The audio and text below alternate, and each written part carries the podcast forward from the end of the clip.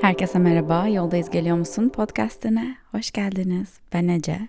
Bugün iyi hissetmek ama iyi olmamaktan bahsedeceğiz veya iyi olmak ama bazen iyi hissetmemekten bahsedeceğiz ve bu ikisinin farkının, bu ikisinin farkını bilmenin öneminden bahsedeceğiz. Yine bölümün sonunda sizden gelen soruları cevaplayacağım. Biraz bu konuyla ilgili olan soruları seçmeye çalıştık.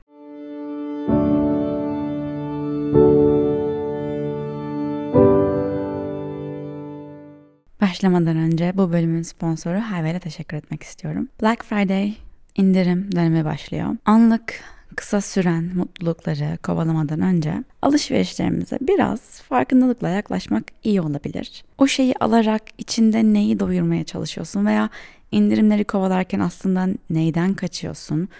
Gerçekten ihtiyacın var mı? Gerçekten istediğin bir şeyi mi satın alıyorsun? Hayvel bu dönemde alışveriş çılgınlığına kapılmak yerine kendimize odaklanmayı teşvik ediyor. Hayvel online terapi sunan bir platform.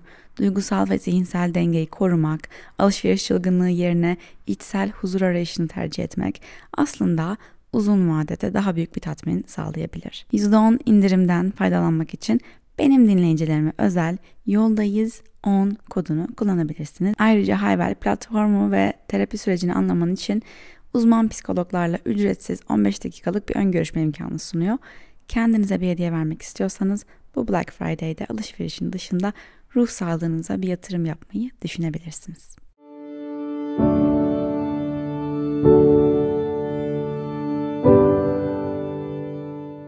Geçen gün dinlediğim bir podcast'te duydum bunu ve inanılmaz kafama yattı. İyi hissetmek ama iyi olmamak veya iyi olmak ama iyi hissetmemek. Elizabeth Gilbert söylüyordu bunu. İnanılmaz sevdiğim bir yazar. Tüm kitaplarını bayılarak okuyorum. Şundan bahsediyor.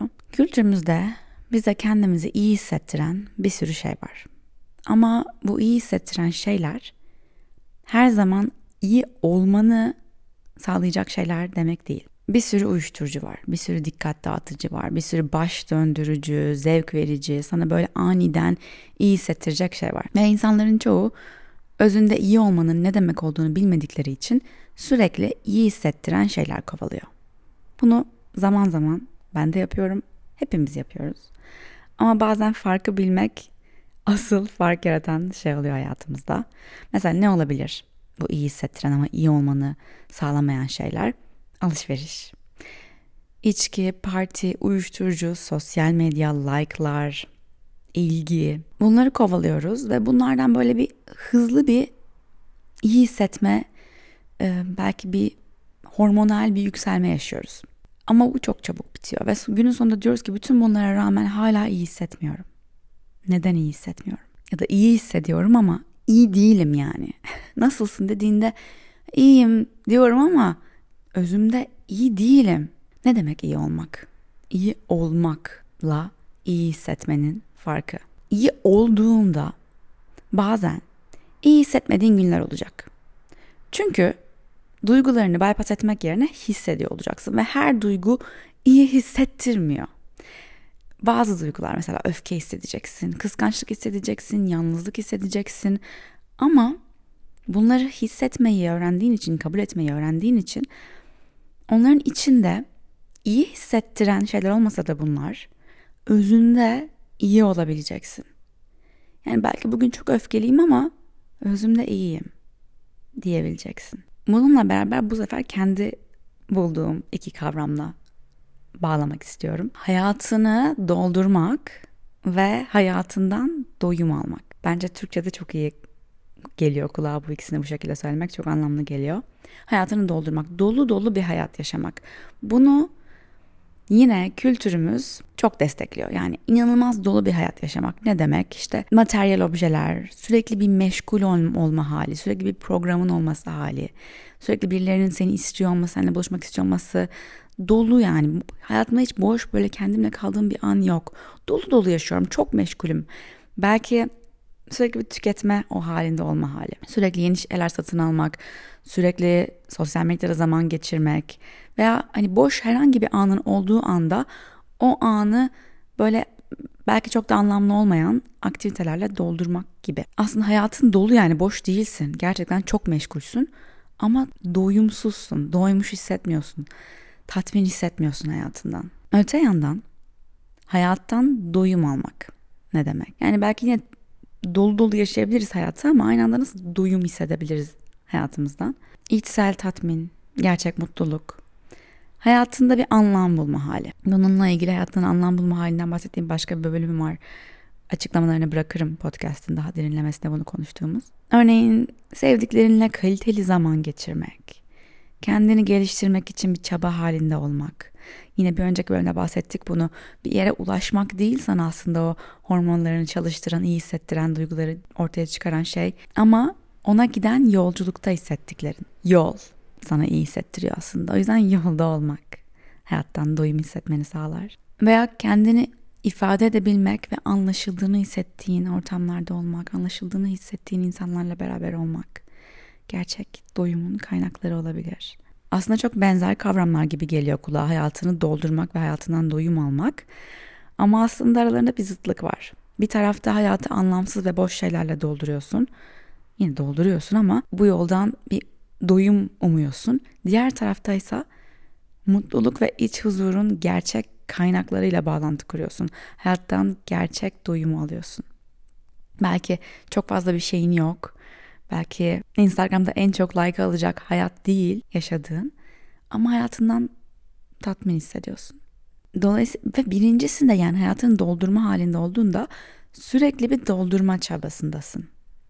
İkincisinde ise olduğu gibi olanla doyum hissedebiliyorsun. Son zamanlarda belki benim algoritmam bu şekilde gelişti ama sosyal medyayı hep böyle kötülüyoruz ama bazı güzel yanları da var bence. Çok fazla böyle basit hayatlar yaşayıp mutlu olan ve böyle şaşasız hayatlarla doyum alabileceğimizi gösteren hesaplar çıkıyor karşıma, videolar çıkıyor karşıma. Yani ne yapıyor desen videoda bir şey yapmıyor. Yani ne yapıyor? E, yumurta yapıp yiyor. Bu kadar mesela veya bir arkadaşıyla bir kahve içiyor veya evini temizliyor veya sabah kahvesini içiyor güneşe bakarak sessizlikte. Ve bunları izliyorum ve diyorum ki ya bu çok basit ve çok güzel. Ben kendimi bunlardan ilham almaya doğru eğitmeye çalışıyorum. Demek istediğim şey hayatınızı bomboş yaşayın, hiçbir şey yapmayın, evinizde sadece kahve içip yumurta yapın demek değil. Demek istediğim şey fark edin. Sürekli kovalama, sürekli hayatınızı doldurma peşinde misiniz? Yoksa aradaki o boşluklarda keyif bulabiliyor musunuz? İnsanlar görüyorum hayatları inanılmaz dolu, inanılmaz meşguller. Oradan oraya koşturuyorlar. Ve bana şey geliyor. Neden kaçıyorsun? Neyden kaçıyorsun? Neyi görmekten kaçıyorsun? Bazen hayatımızı çok dolu yaşadığımızda kendimizle kalmaktan kaçıyor oluyoruz. Ve o yüzden belki sosyal medyada gördüğüm bu yavaş hayatlar bana ilham veriyor. Çünkü şöyle hissettiriyor. Evet bu insan bu boşlukta mutlu olabiliyor. Yani bu kendi içindeki düşünceleri duyuyor belki bu aktiviteleri yaparken, yumurtasını yaparken, kahvesini içerken. Ve bununla okey. Bana böyle geliyor.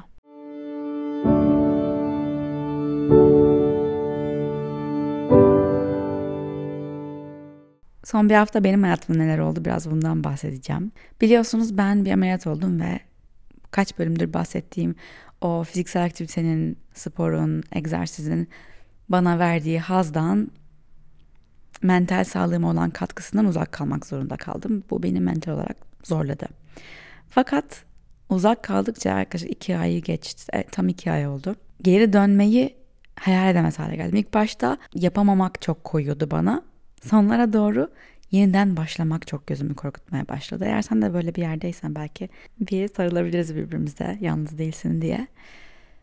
Bir şeyi erteledikçe Gerçi ben ertelemedim yani mecburen bekledim aslında ama bir süreyi aştık aştıktan sonra atıyorum bu herkes için değişebilir belki ama işte benim için bir aydan sonra belki o hareketsizlik benim konfor alanıma dönüşmeye başladı ve bu benim için tehlike çanları demek olsa da onun içinde çok rahat olmaya başladım hareketsiz olmaktan. Çok rahat etmeye başladım. Ve zihnimdeki düşünceler aman boş ver ne olacak o kadar da şey yapmıyordu zaten o kadar da yardımcı olmuyordu sana. Bak şu anda da mutlusun keyiflisin işte evdesin rahatsın. Geri dönünce çok zorlanacaksın. eskisi gibi olmayacaksın ve bu moralini bozacak. Daha güçsüzleşmiş olacaksın ve bu sana iyi hissettirmeyecek. Boşver kal burada yapma diyordu. Ve bu dedikçe ben onu dinliyordum ve onu besliyordum. Yani onu dinleyerek, düşüncelerimi dinleyerek ona bir spiralde kapılmış gibi kapıldım. Bundan çıkmak için ne yaptım? Kendime karar verme e, şansını vermedim. Yani bir derse rezervasyon yaptım parasını ödedim. Gitmezsem param yanacak. Bu beni motive ediyor mesela. Bir şeye para verince onun yanmasını hiç istemiyorum.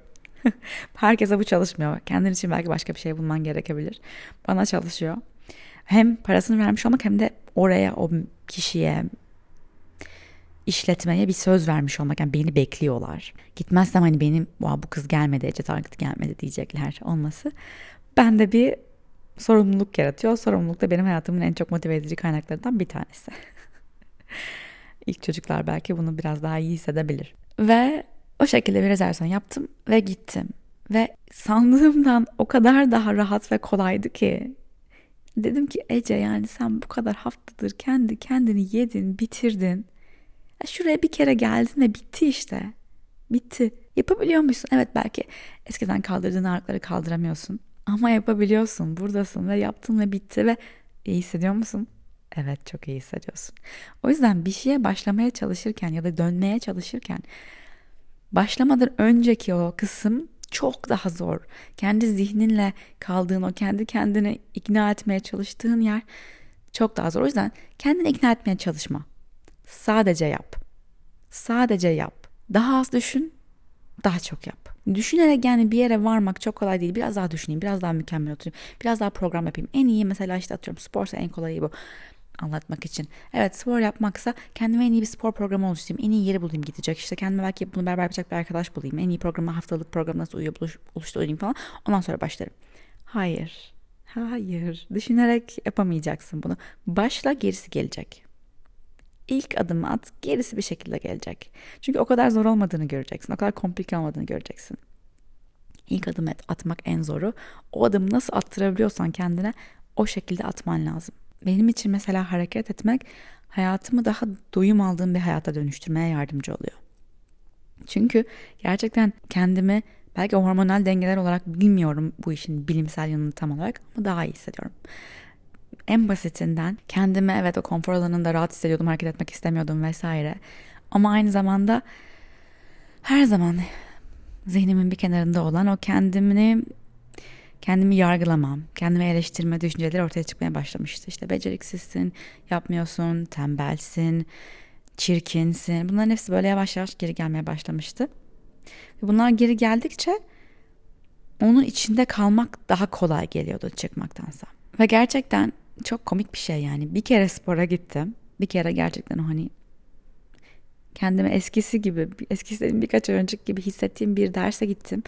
Ve ondan sonra sanki her şey silindi gitti. Kendimi o kadar iyi hissediyorum ki evet çok iyiyim, çok güzelim. Bu kadar kolay mı ya? evet bu kadar kolay. Ama o girdabın içinde kaldıkça sen çıkmak çok zor geliyor. Ama bir kere adımını dışarıya attın mı Zihnin hazır yani değişmek istiyor aslında. Sadece değişmek istediğini kabul etmek istemiyor. Başka hayattan doyum sağlayabilmen için birkaç öneri vereceğim. Tabii ki dediğim gibi sevdiklerinle zaman geçirmek ama kaliteli zaman geçirmek. Anlamlı sohbetler etmek. Mesela e, bir tane arkadaşım var bize geldi bizde kaldı. İlk defa bir arkadaşım bizim evimizde kaldı Londra'ya taşındığımızdan beri. İlk defa bunun için bir alanımız var. Evi birazcık değiştirmemiz gerekti. Biraz yer açmak için. Ama bir şişme yatak aldık. Ve küçük bir odamızı misafir odasına çevirdik. İki günlüğüne. Ee, arkadaşım Paris'te yaşıyor. Kinsey. O geldi. Ve ben bundan ne kadar keyif aldığımı size anlatamam. Ben yani misafir ağırlamak için varım gibi, gibi hissediyorum. Evi onun için hazırlamak, odasını hazırlamak, onun seveceği yiyecekleri almak o kadar bana mutlu ve tatmin ve doyum hissettirdi ki hayatımda o birkaç günde. Ve bir şey yapmadık yani ne yaptık? Geldi işte ev eşyalarını bıraktı. Dışarıya yürümeye çıktık.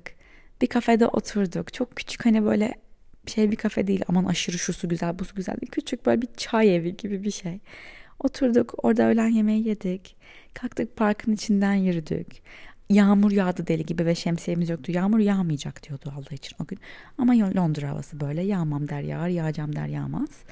Deli gibi yağmura tutulduk. Sırılsıklam olduk. Kahkahalar içinde eve geldik ve tüm bunların olurken en benim için yani çok uzun zamandır böyle bir şey olmamıştı olan şey ben evden çıkarken telefonumu evde unuttum. Telefonumu evde unuttum. İnanılmaz bir şey bu. evden çıkarken telefonumu evde unuttum ve kafeye vardık ya belki bir yarım saat falan yürüdük. Ondan sonra fark ettim ama telefonum yanımda yok. Ve dedim ki geri dönmeyeceğim yani şu an telefonum için. Çünkü ne gerek var? Şu an bu andan keyif alacağım. Ve ben o hani birlikte geçirdiğimiz iki günün tonunu o belki belirledi. Ben gerçekten o bir buçuk iki saat hiç telefonumsuzdum. Belki daha fazla iki buçuk üç saat. Telefonumsuzdum ve tamamen birlikteydik ve konuşuyorduk. Ve böyle çok komik şeyler fark ettik yani böyle hayatımızda paralel giden nasıl bu kadar aynı olabilir denk gelebilir dediğimiz. Sonra eve geldik. Evde biraz iş, ikimizin de işleri vardı. İşlerimize baktık. Çay yaptım, meyve hazırladım, kurabiyelerim vardı. Onlardan koydum. Instagram'da bunun birkaç fotoğrafı var. Bakabilirsiniz. Paylaştım. Sonra dedik ki bal kabağı e, oyalım. O hani Halloween, Cadılar Bayramı için bal kabaklarını böyle suratlar yapıp içine mum koyuyorlar. içine ışık çıkıyor. Yüz gibi gözüküyor falan. Onu yapalım. Biz canlı hayatımızda yapmamıştık böyle bir şey. İkimiz dedik tamam ben size öğreteceğim. Gittik markete. Markette hepimiz birer e, bal kabağı aldık. Bal kabaklarımızı seçtik. Ondan sonra atıştırmalık şeyler aldık. Cips, çikolata bir şeyler. Eğlenceli şeyler. Sonra Cadılar Bayramı koridorlarını gezdik. Neler varmış markette bunun için falan diye eğlendik. Sonra geri geldik eve. Taşıdık kabaklarımız kocaman kocaman kodlarımızda. Eve geri geldik. Çok güzel ortam hazırladık. Müziğimizi açtık. Müzik listemize Kinsey'nin sevdiği şarkıları ekledik. İşte o bize birkaç şarkı önerdi. Biz ona birkaç sevdiğimiz şarkı önerdik. Hiç bilmediğim müzik gruplarını öğrendim ondan ben. Çok fazla müzik grubu bilmiyorum açıkçası. Ben daha çok şarkıyı duyunca anlıyorum ama adlarını pek bilmiyorum. Spotify'da daha çok böyle playlistlerim var ve bana önerilenleri dinliyorum açıkçası. Müzik açtık, pizza sipariş ettik. Pizzamız gelene kadar bal kabaklarımızı hazırladık. Bal kabaklarımızı hazırlarken işte Pinterest'ten ilham baktık bayağı bir. Sonra pizzamız geldi, pizzamızı yedik. Pizzamızı yerken daha derin şeyler konuştuk. Dünyanın hali, bizim bu konudaki düşüncelerimiz vesaire. Sonra evi toparladık hep beraber. Uyuduk. Yataklarımıza gittik. Pijamalarımızı giyip sarılıp iyi geceler dedik. Sabah oldu. Sabah ona kahvaltı hazırladım o duş alırken. Avokado tost ve yumurta en sevdiği kahvaltı. O kadar um, değerli birkaç gündü ki benim için. Gerçekten belki yılın en güzel günüydü falan diyebilirim. Ve ne yaptık yani evdeydik bir şey yapmadık ama kaliteli zaman geçirdik. Onun dışında devam ediyorum bu ilk maddemde. Sevdiklerine zaman geçirmek, kaliteli zaman geçirmek. Kişisel gelişim. Biliyorsunuz bu, bu bir kişisel gelişim. Podcast'te sayılabilir her ne kadar. Bazen kendi hayatımdan boş boş konuşsam da. Yeni şeyler öğrenmek. Kendini geliştirmek için bir çaba harcamak. Yeni bir hobi edinmek. Belki bu da benim yeni yaptığım şey. Belki bir enstrüman çalmak diyecektim. Belki yeni bir dil öğrenmek. Kendini hani illa spiritüel olarak, olarak değil ama hobi olarak yaptığın aktivite olarak geliştirmekte keyif almana yardımcı olabilir. Hayattan doyum hissettirmene, hissetmene yardımcı olabilir. Sulu boya yapmaya başladım. Ve sulu boya yapıyorum. Sulu boyayı şu yüzden seviyorum. Birincisi dedem benim sulu boya yapardı. Dedem ressamdı. Onunla bir bağ hissediyorum sulu boya yaparken ve böyle yaparken şey hissediyorum. Dedemle küçükken boya yapardık işte o yapardı. Ben yanında oturup saçma sapan şeyler çizerdim muhtemelen ama böyle her yaptığım esere bakıp inanılmaz yeteneklisin, harikasın. Hani o kadar beni böyle kendimle ilgili iyi hissederdi ki yaptıklarımla ilgili hissettirirdi ki. Şu anda da sanki onun dediklerini gene kulağımda çınlıyor sulu boya yaparken gibi hissediyorum. Ve yapmaya çalıştığım şey hiç şey değil aman çok güzel bir şey çizeyim eve asalım Instagram'a koyayım falan gibi bir şey yapmaya çalışmıyorum. Sulu boyanın güzelliği, güzelliği boya yaparken boya böyle akıyor gidiyor ve illa bir şekle bir şeye benzeme, benzetmeye çalışmadan sadece renklerle oynayabiliyorsunuz. Onu seviyorum. Kendiliğinden o renk o renge geçiyor. Su oraya doğru akıyor. Tam da benim kontrolümde olmadan hani birazcık akışa bırakmaya yardımcı olan bir şey bence sulu boya. Çok seviyorum. Müziğimi açıyorum. Flow'dan mantralarımı açıyorum ve sulu boya yapıyorum. İnanılmaz keyifli. Hatta şu an size iki saniye Flow'dan bir teaser verelim mi? Mantralar için. Mantralar çıkardık Flow'da. E, mantralar nedir? İçsel huzurunu, yaşamının akışını olumlu yönde etkilemek için kullanabileceğin çok güçlü araçlar. Biz 7 tane mantra hazırladık. Şu an sanırım 5 tanesini yayınladık. Devamı da gelecek sanırım çünkü gerçekten çok sevdiler. Hazırladığımız her bir mantra sözleri, ritmi ve videoları var. Videodaki renkleriyle hayatının çeşitli yönlerini iyileştirmene destek olacak farklı bir enerji frekansını te- temsil ediyorlar. Düşüncelerini iyileştirmene yardımcı oluyorlar. Çünkü negatif düşünceler sıklıkla tekrarlanan alışkanlıkların sonucu olarak gelişiyor. Mantralarda bunun yerine yeni bir şey koymana yardımcı oluyor. Yani düzenli olarak tekrarla, tekrarlıyorsun bu olumlamaları. Böylece bilinçaltına daha pozitif düşünceler yerleştirebiliyorsun. Ana gelmene yardımcı oluyorlar. Dikkatini olumsuz düşüncelerden uzaklaştırarak seni şu ana ve pozitif duygusal bir deneyime odaklanmaya teşvik ediyorlar. Stresi azaltmana yardımcı oluyorlar. Daha düzenli bir şekilde tekrar ederek içindeki o sakinliği, iç huzuru sağlamana yardımcı oluyorlar. Olumlama cümleleri sayesinde zihnin daha olumlu düşünceleri açık hale geliyor. Kendine şefkat vermene ve kendine güvenmene yardımcı oluyorlar. Kendine olan inancını güçlendirmene yardımcı oluyorlar. Bilinçaltı etkisi zaten ya da bilinç dışı etkisi asıl etkisi oradan geliyor. Farkında olmasan bile sadece mantraları dinleyerek ve tekrar ederek negatif kalıpların yerine olumlu kalıplar yerleştiriyorsun. Ve dediğim gibi ben bunları mesela resim yaparken dinliyorum. Sen yolda yürürken dinliyor olabilirsin, evi temizlerken dinliyor olabilirsin. Her an dinleyebilirsin. Yani meditasyon yapar gibi de dinleyebilirsin ama öyle olmasına gerek yok. Şart değil. Mesela bunu dinleyelim. Çekiyorum mantrası. Zorlamıyorum, kovalamıyorum. Sadece kendime çekiyorum. Benim olan kolayca beni, beni, beni buluyor. Zorlamıyorum, kovalamıyorum. Sadece kendime çekiyorum. Benim olan. Böyle bir mantra. Bu benim en sevdiklerimden bir tanesi ama hepsini ayrı seviyorum. O an nasıl bir ihtiyacım varsa ona göre seçip dinliyorum mantrayı ve ağzınıza takılıyor tüm mantrayı baştan sona onunla beraber 30 saniyeden sonra söylüyor oluyorsunuz. Başka daha sağlıklı bir yaşam tarzı benimsemek olabilir. Hayattan doyum hissetmene yardımcı olacak bir şey. Yani dediğim gibi düzenli egzersiz yapmak, iyi uyumak, kendine iyi baktığını hissetmek. Kendime değer veriyorum ve kendime iyi bakıyorum diyebilmek. Yine iç huzurunu ve içsel tatminliği bulmana yardımcı olacak bir şey meditasyon. Mantralara ek olarak. Meditasyon mantradan bir tık öteye taşıyıp seni daha kendini fark etmeni sağlıyor. Ve zihinsel sağlığını güçlendiriyor. Yine Flow'da bir sürü meditasyonumuz var aradığın her şeyle ilgili. Doğa. Doğada zaman geçirmek. Yürüyüş yapmak.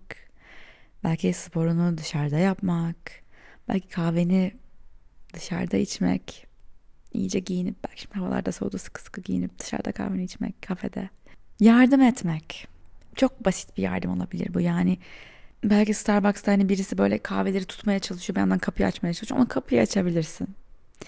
Veya çok basit ama Türkiye'de çok olmayan bir şey. Yağmur yağıyordur ve bir yaya karşıdan karşıya geçmeye çalışıyordur. Durabilirsin. Veya arabanla başka bir arabaya yol verebilirsin. Biraz daha birbirimize karşı sabırlı olduğumuzda yani gerçekten böyle bir domino efekt yarattığımızı düşünüyorum. Sen birinin hayatında iyi bir şey yapıyorsun ve o birinin hayatında iyi bir şey yapıyor ve böyle bir domino efektle genel olarak hayatlarımız güzelleşiyor. Onu başlatan kişi olmak belki senin gerçekten ben gerçekten böyle bir şey yaptığımda ufacık bir iyilik. Ne bileyim ya, ya klasik yaşlı birinin torbalarına yardım etmek veya bir arkadaşının yapmaya çalıştığı bir işi desteklemek için onu paylaşmak sosyal medyanda. Veya bir arkadaşın taşınıyordur onun evinde taşınmasına yardım etmek. Veya bir arkadaşın hastadır onun evine yemek götürmek. Herhangi bir şey. Yardım etmek, birbirimize destek olmak, kendimiz yani bencil bir şekilde bakabilirsin bu duruma. Bence bencil olarak bakmakta sorun yok. İyi hissettiriyor. Bir önceki bölümde bahsettiğim gibi hedef belirlemek. Kendine kısa ve uzun vadeli hedefler koymak. Böylece o hedeflere doğru giderken çalışmaktan keyif almak, o aradaki ufak başarılarını kutlamak, bunlardan zevk almak ve anın tadını çıkarmak. Dediğim gibi minik şeylerin tadını çıkarmak. Mesela çok saçma dün yani can dedim ki küçük hayatımızdaki küçük problemlerimizi çok seviyorum. Evimizin çatısı akıyor. Şu an bir taşındık birkaç ay önce. Daha 6 ay oldu mu inanmıyorum. 6 ay oldu. Eski bir eve taşındık yani eski Londra evlerinden birine taşındık. Eski bir bina bilmiyorum kaç yüzyıllık bir bina. Çok güzel artıları var ama tabii ki onunla beraber eksileri de var. Mesela bir şöminemiz var ve geçen gün oturuyorum. Sabah 9 Can daha uyuyor salonda ve bir anda şömineden böyle tıkır tıkır tıkır tıkır bir şey dökülmeye başladı. Sonra daha fazla sonra daha fazla ve bir kısmını çekip TikTok'a koydum. Ondan sonra o çektiğim kısm, kısmın belki 10 katı daha büyük bir patlama gibi bir şekilde şöminenin içinden evin içine böyle taşlar, topraklar, tozlar uçtu. Yani evin içi toz içinde hani böyle göz göz görmeyecek bir hale geldi. Her yer toz. Kabus. Kabus yani. Ve duyuyorum tak tak tak sesler geliyor. Yan binanın çatısında bir şey yapıyorlar. Can ne olur uyan işte ben burayı kapatmaya çalışıyorum şu anda sen yan komşuya git dursunlar söyle falan dedim. Ve e, yan komşu e, çatısında bir şey var şunu yaptıracağım şu en üst kat. Çok özür dileriz falan filan ve sizin bacaya denk gelmiş bir şeyler falan gelip yardımcı olalım diye geldiler. Bizim de yani ev sahibi değiliz ve o yüzden evin hani parçalarına dikkat etmemiz gerekiyor. Bir şey yapmamamız gerekiyor. Daha da özenliyiz. E, şömine mermer altı. E, taşları hani böyle süpürmeye kalksak çizecek mermeri. Bunu söyledik onlara tamam dedi falan geldi çocuk ve e, yani ev sahibi çocuk ve çocuk diyorum çünkü bizim yaşımızda biri yani. Ve bir tane usta geldiler. Gerçekten tek tek tozları, taşları topladılar. Ben, tabii sadece dökülen şeyler, evin geri kalanında kalan tozu ben temizledim ama hani yani taş oranını hayal edemezsiniz. İnanılmaz bir şeydi. Ondan sonra orayı tekrar kapadılar. Akşam tekrar geleceğiz çünkü iş devam edecek tavanda, çatıda. Belki tekrar bir şeyler olur diye kapattılar böyle işte. Çöp torbalarıyla kapadık şöminenin önünü. Gerçekten gelmeye devam etti sesleri duydum. Akşam orayı yavaşça açıp tekrar temizledik beraber. Bir karı kocalar çok tatlı. Bizim gibiler yani. Kız e, Aperol'da çalışıyormuş. Bize Aperol'dan bir şiş Aperol getirdi falan çok tatlıydı. Böyle komik bir program. Böylece komşularımızla tanışmış olduk. Çok kibarlar, çok tatlılardı. Ondan sonra yine bu aynı olan bu, bunun olduğu hafta bir gece aşırı yağmur yağıyor ve yatak odamızın çatısının tavanında böyle bir leke var. Tavan beyaz ama böyle lekeler vardı sarı gibi böyle. Biz dedik yani burası bir su alıyor belli ama hadi bakalım falan. Ve gerçekten o gece aşırı yağmur yağdığında çünkü biz Nisan'da taşındık hani çok yaza denk geldi ilk birkaç ayımız. Çok yoğun bir yağmur görmedik. Ama şimdi yağmur sezonu başladı. O yüzden inanılmaz yağmur yağınca pıt pıt pıt bir baktık içeriye su damlıyor çatıdan. Ve hani böyle tam olarak nereden girdiğini göremiyorsunuz. Böyle çatının tavanın arasından bir yerden damlıyor. Neyse havlular mavlular koyduk. O geceyi öyle idare ettik. Ev sahibine haber verdik. Çok özür dileriz bakacağız hemen falan. Bir yandan da binanın dışında şeyler var. Ne deniyor onlara? Ee, borular hani çatıdaki suyu aşağı doğru akıtan borular vardır ya. Onlar bozulmuş. Ee, ve onları yaptırmak için tüm bina hani ev sahipleri toplanıp e, bunun için işlem başlatmışlar. Birileri gelecekmiş Kasım ayında. Fakat hem onun kötülüğü hem de e, sanırım bizim yatak odasının o köşesi biz aslında en üst katta değiliz çatıda değiliz ama e, bizim yatak odasının böyle sağ köşesi direkt üzerinde bir daire yok direkt açık yani düz bir çatısı var onun, onun gibi böyle bir ne kadar diyeyim size belki 30 santimlik bir dışarıya doğru çıkıntısı var bizim katın üstünde daire yok oradan e, düz de olduğu için orası ve sanırım o işte borular da bozulduğu için oraya inanılmaz bir su geliyor. Belki uzun zamandır bu geliyor artık ne zamandan beri bilmiyorum. Gele gele gele gele oranın izolasyonu falan bozmuş herhalde bir şekilde. Aralardan çatlaklardan bir şeyden su geliyor. Söyledik tam dediler idare edeceğiz işte söyledik şeyler de geliyor lütfen bize haber verin daha kötü olursa. Biz hani idare ediyoruz tam damlıyor şu an sadece çok kötü değil falan dedik. Fakat iki gün önce bir yağmur yağdı Allah'ım. Ev nasıl biliyor musun şapır şapır yani belki çatıya bakıyorum böyle hani 10 farklı noktadan su damlıyor içeriye. Ve e, eski bir ev olduğu için ahşap pencerelerimiz var. E, ve korkuyorum ki hani bozacak. Ahşap kabaracak falan çok kötü olur şey olursa. Daha da masraf çıkar. Elimden geleni yapıyorum. Neyse ertesi gün tekrar söyledim çok kötü durumda. Ne zaman gelecekler bu boruları yapmaya? Çünkü hani tamam biz idare ederiz ama zarar verirse daha kötü olacak eve. Çok özür dileriz, çok özür dileriz bilmem ne. Gelip bakacağız. Dün işte küçük problemlerimizi çok seviyorum dediğim olay. Ee, ev sahibimiz geldi. Ev sahibimiz de çok tatlılar. Ee, bir kız kardeş erkek kardeş beraberler bir de kızın sevgilisi. Üç kişiyle konuşuyoruz biz böyle sürekli yani. Ve e, o çatının bizim küçük çatımızın açıkta kalan kısmın üzerine böyle bir e, muşamba gibi bir şey kapattılar. Bunun için alt komşulara da haber vermişler, üst komşulara da haber vermişler. Sanırım hani üstten belki bir şey yapmamız gerekir. Alttan da komşunun bahçesine denk gelecek bir şekilde bağlıyorlar. Eve bir geldik biz pazarda. Bütün komşular bu bizim çatıyı kapatmak için uğraşıyorlar. Çok tatlılar yani. Ve alt komşumuz bize kapımıza Can ve Ece diye Gales diye bir şey var burada. Hmm, pastane mi diyeyim?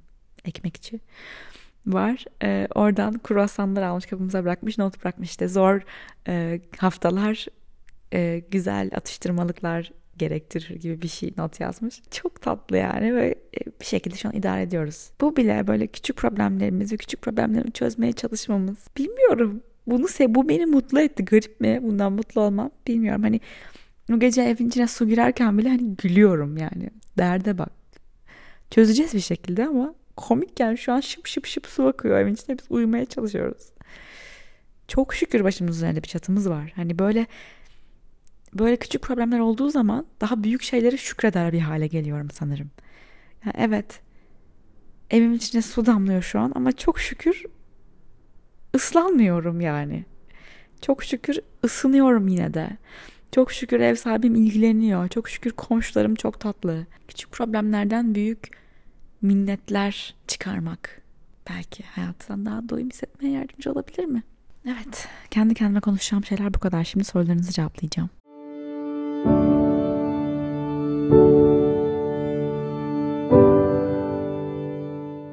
Merhaba Ece, umarım iyisindir.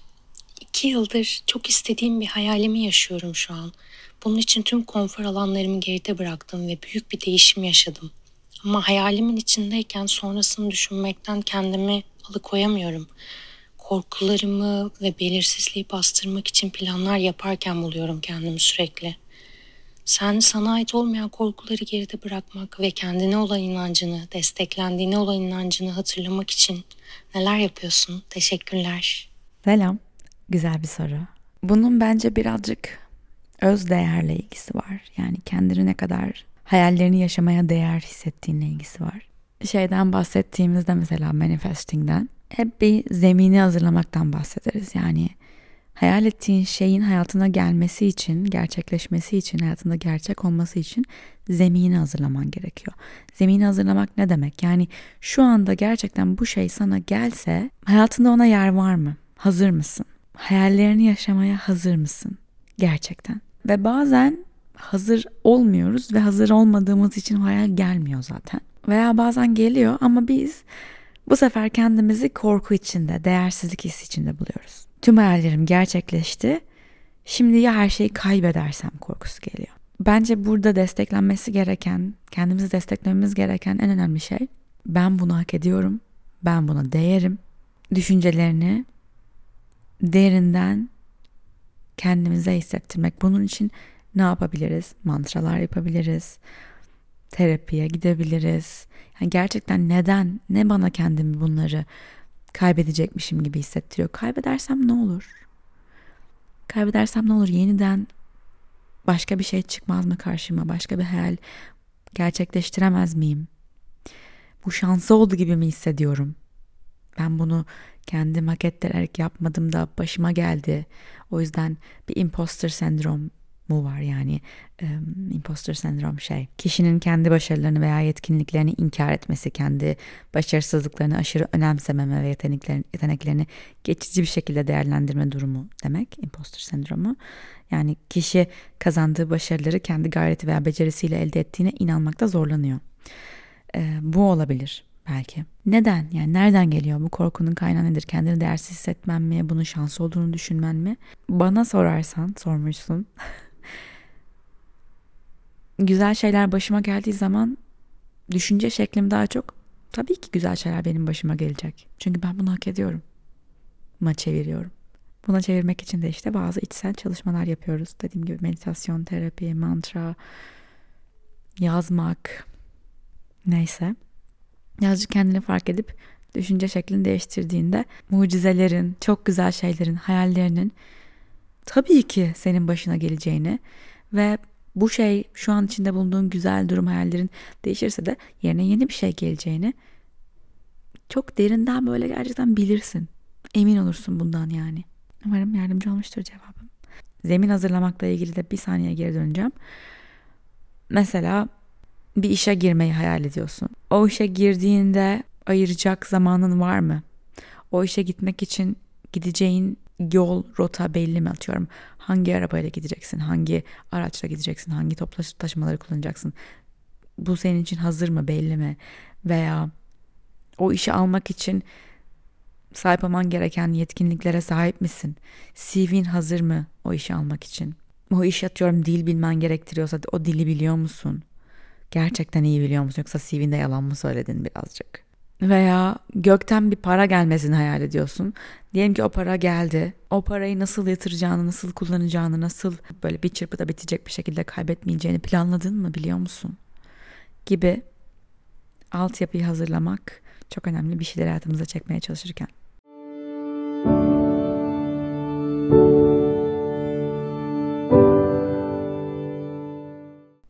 Selam Ece. Bu akşam kendimle baş başa en sevdiğim yemeği yedim ve sen bana eşlik ettin son podcastinde. Öncelikle teşekkür ederim misafirim olduğun için. Sen gerçekten diğer e, bildiğimiz influencer kategorisinden farklı olarak bence çok iyi bir konuşmacısın. Bence bu farklı bir kategori ve çok özel kılıyor. Teşekkür ederim hayatıma eşlik ettiğin için. Hızlı konuşmaya çalışıyorum ama şunu soracağım. Son podcastinde e, söylediğin şey hayatınızın direksiyonunu bulun. Yani hayatının direksiyonunu bul, bir şekilde yolda ol ve e, o yol seni götürecek hayallerine. Ben 33 yaşındayım ve birçok hayalim gerçek oldu. Hayatım gerçekten istediğim noktada zaten çok şükür. Ve beni heyecanlandıracak şey bulmakta çok zorlanıyorum. Bu durumlarda kendini heyecanlandıracak şeyleri nasıl bulmaya başarıyorsun? Dediğim gibi benzer sorular seçmeye çalıştım. Bence bu ikisi de çok benzer ama farklı bir yerden bakıyor konuya. İkisi de hayallerini gerçekleştirmiş. Ama sonrası ne olacak? Sonrası ne olacak diye düşünüyor. Belki birazcık popüler olmayan bir açıdan bir şeyler söyleyeceğim. Bence hayat her zaman çok heyecanlı olmak zorunda değil.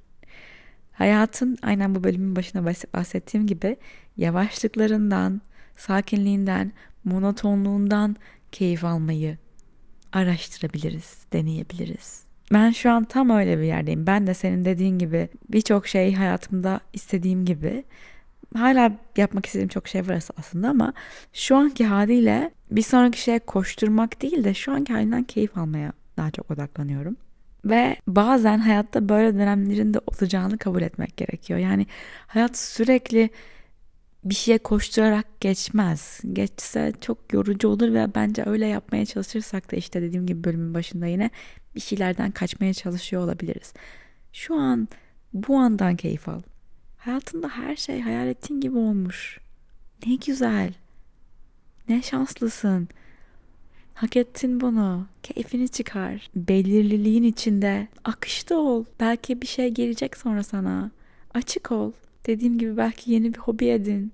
Veya zemini hazırla. Yani belki bir hayalin yok ama yeni bir şey gelse şu anda hayatına onu alabilecek yer var mı hayatında? Belki günlerini dolu dolu sıkıştırılmış yaşıyorsan birazcık daha yer bırak hayatında.